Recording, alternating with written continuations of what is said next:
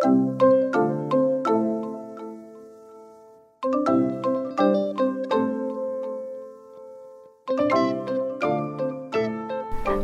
大家好，欢迎回到教育花园，我是少官。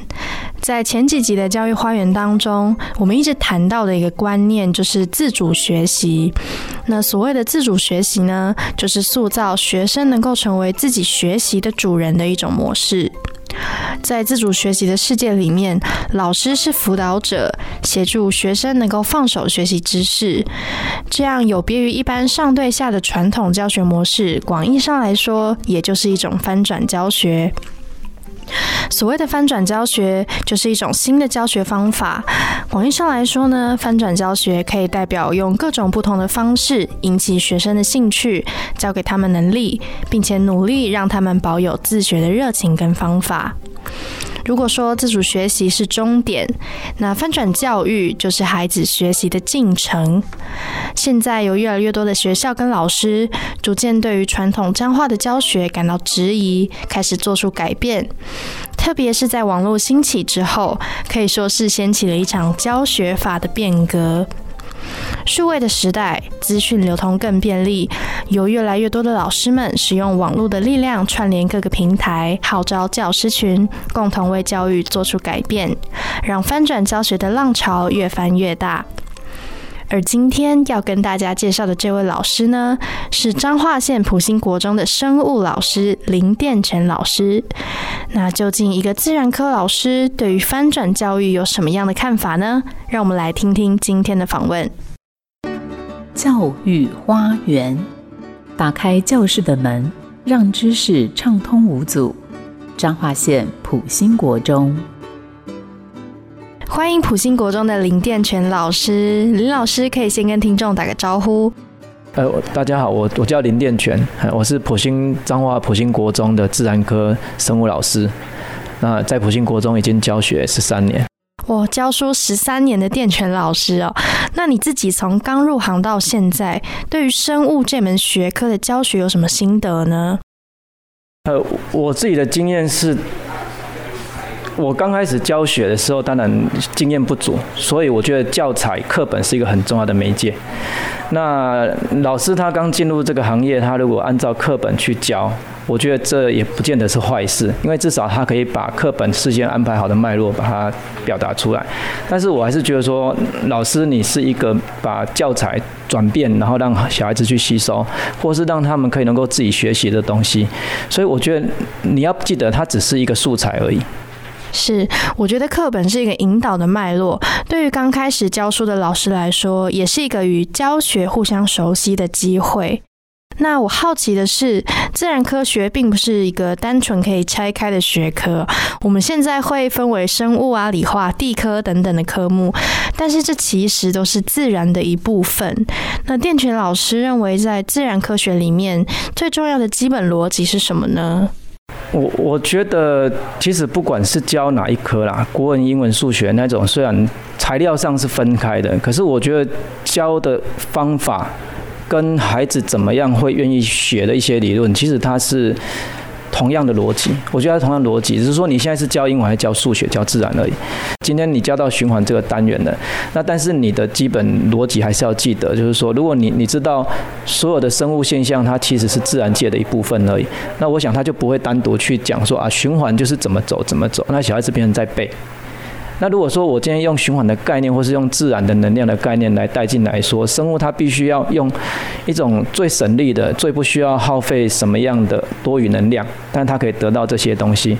我我觉得他如果能够这样去思考，那我相信他就会去探讨说，呃，这个循环的。基本动力怎么来？那很自然而然就会带进理化的观念。那我我觉得这个过程我也是这样慢慢走过来了。我刚进来开始教的时候，第一个目标就是好，课本到哪里教到哪里。那后来也是一个因缘际会，因为以前实习的时候，其实有跟了一个很好的老师，他他已经退休了，他台北市。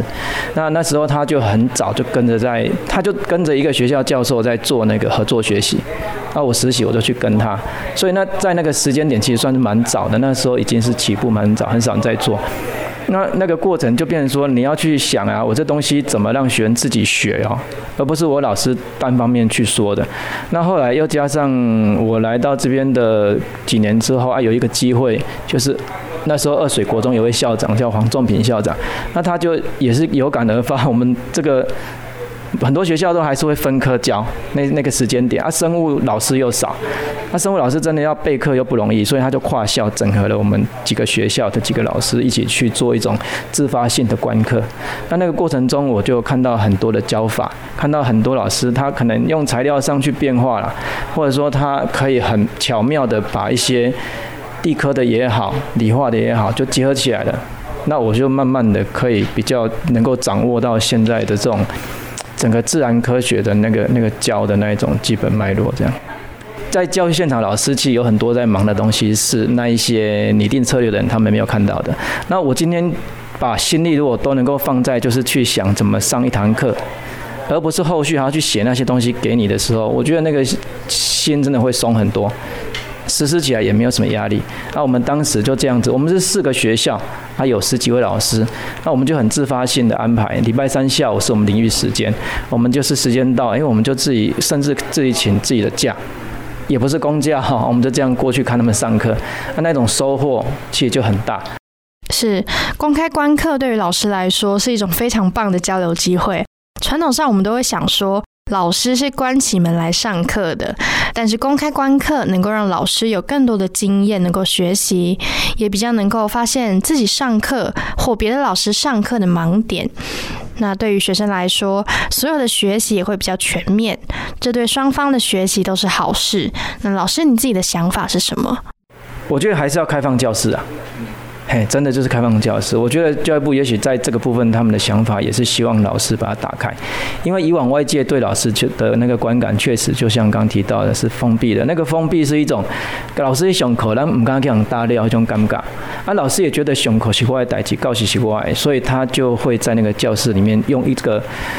呃，无关对错，但是他就是用那那他那一套一直在循环，他不容易去变更。那我觉得一旦打开了教室，外面的人来看了，然后有了交流了，一旦交流机会多，我觉得教育的改变机会就很大。那你去看别人的，那其实都是一种刺激啊。你看别人上课，你就会想到说，为什么他会这样上，我都没想过。那比较难的那一关，确实其实现在正在进行的，就是我的教室给我们看别人上课还比较容易，自己的教室给别人看比较难。嘿啊！但是我就我过来人的经验是，其实一次两次啊，就像小孩子，我们也鼓励他要要去跨越嘛。那其实只要人进来看了几次，就很自然而然，你就会知道说，哎，这个老师其实他是替代我的一双眼睛在看我教学过程里面学生他们的反应。因为往往我们上课哈，都变成老师都只注意自己的脉络。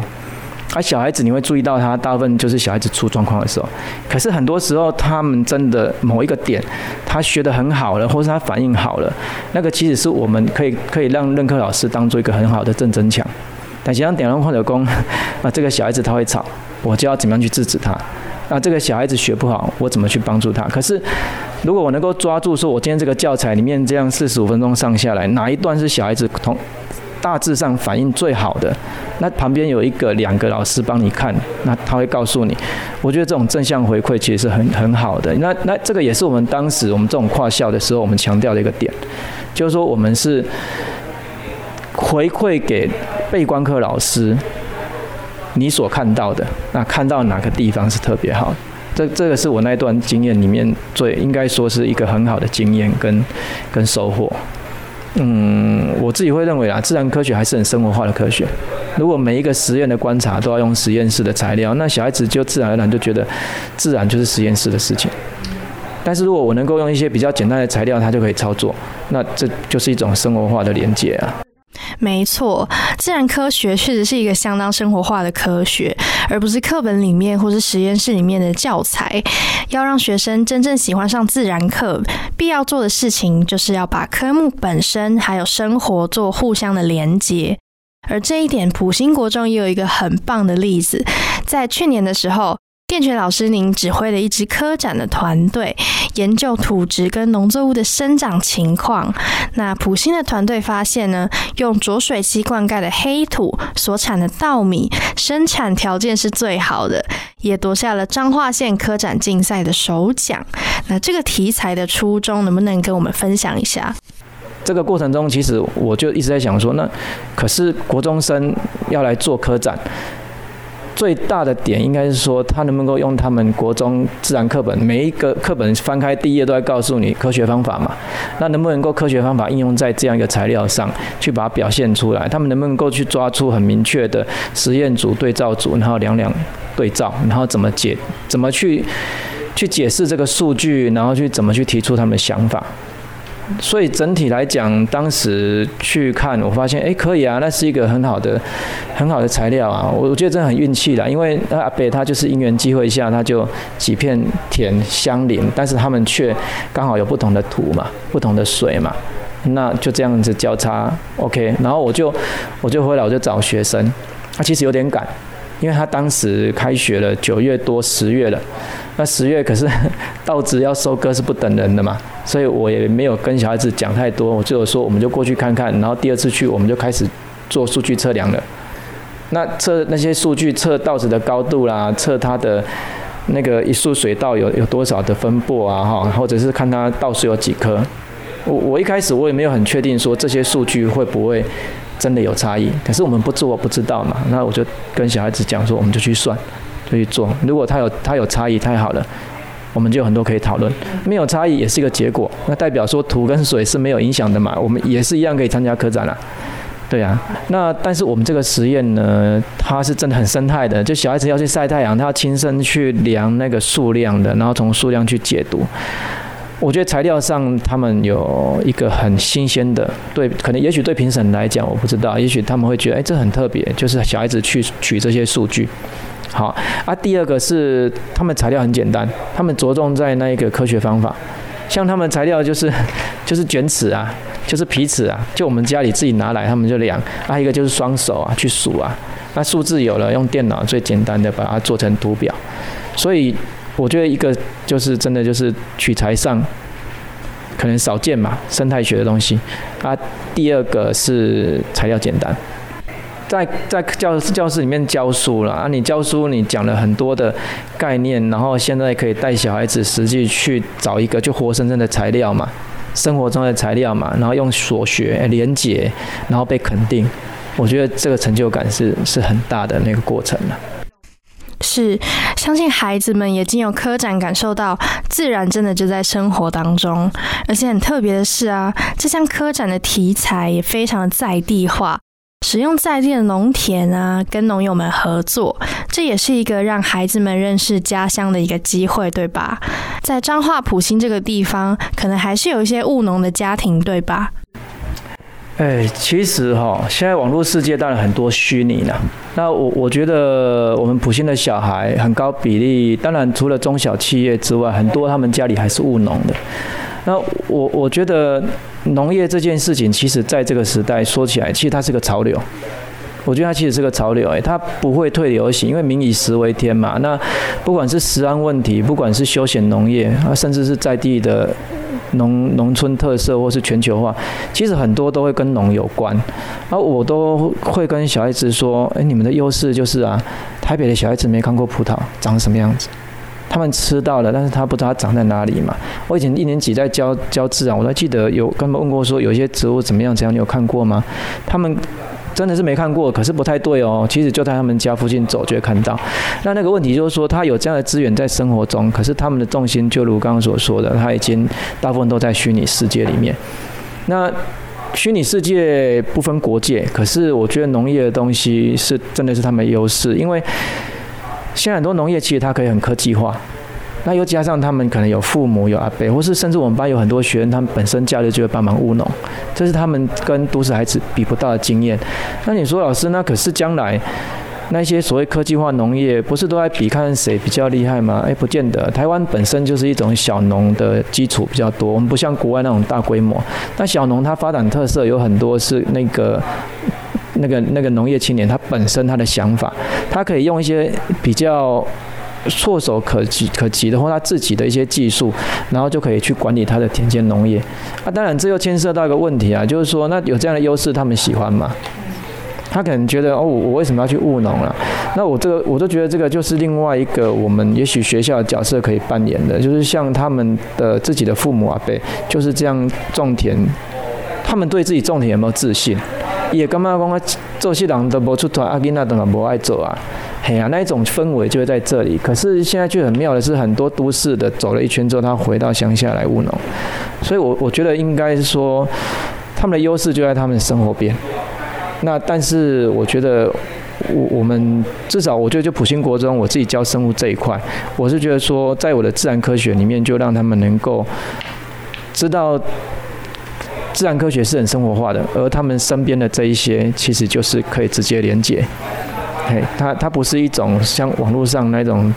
资讯，而是它真实的生活的东西了。是的，这也可以连接到我们一开始所说的自然科学。如果要教的话，我觉得很重要的一点是要把教室打开。如果只是关起门来，没有跟它做连接，所有的自然课都是空谈。我觉得自然科学开放教室是很必要，而且也是一个对老师很好的帮助了，因为。自然科学跟其他科学可能比较不一样，就是它需要每一个理论、每一个知识，你在传播给小孩子的时候，它其实都是它的。我们常常都只教结果，但但是其实更有意义的是过程。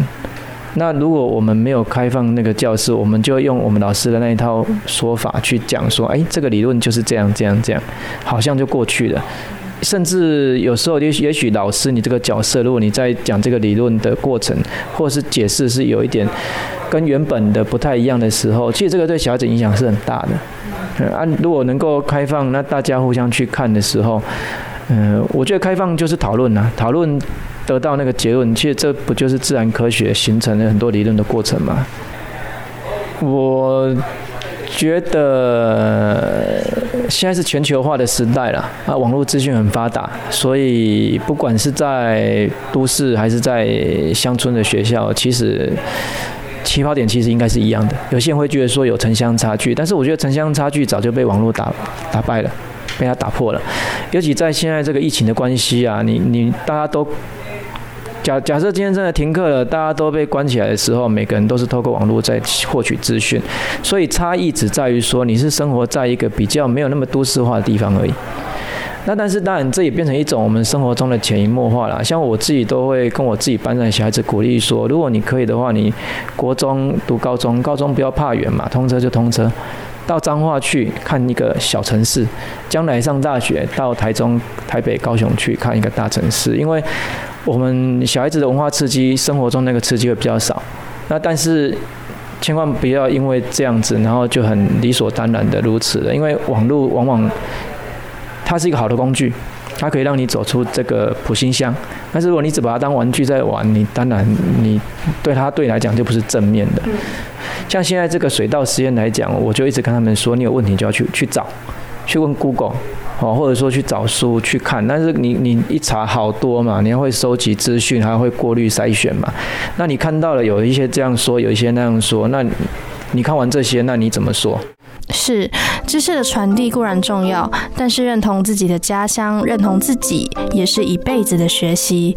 我想这次的科展让我们看到了很多不同的面向，从自然科学的应用、网络资讯的思辨，到真的亲身实地下到田里做研究，感受在地情怀的那种认同。这次的科展一定让普星的孩子获益良多，很开心能够看见我们的教育正一点一滴的改变。今天很谢谢。普兴国中林殿全林老师的分享非常精彩，希望大家都能感受到开放教室所带来的快乐跟改变。如果你喜欢我们的节目，记得按下订阅，或是可以上古典音乐台 FM 九七点七的脸书留言给我们。如果你是用 Apple Podcast 收听的朋友，也可以直接留言给我们评价跟回馈哦。最后呢，也想邀请你，如果你的身边有合适的老师，或是对教育有一片热忱的受访者，或是学校，也欢迎跟我们联络。联络方式就在下方的节目资讯栏里面。谢谢你的收听，跟上脚步，看见教育花园的百花齐放。我是少官，我们下次见。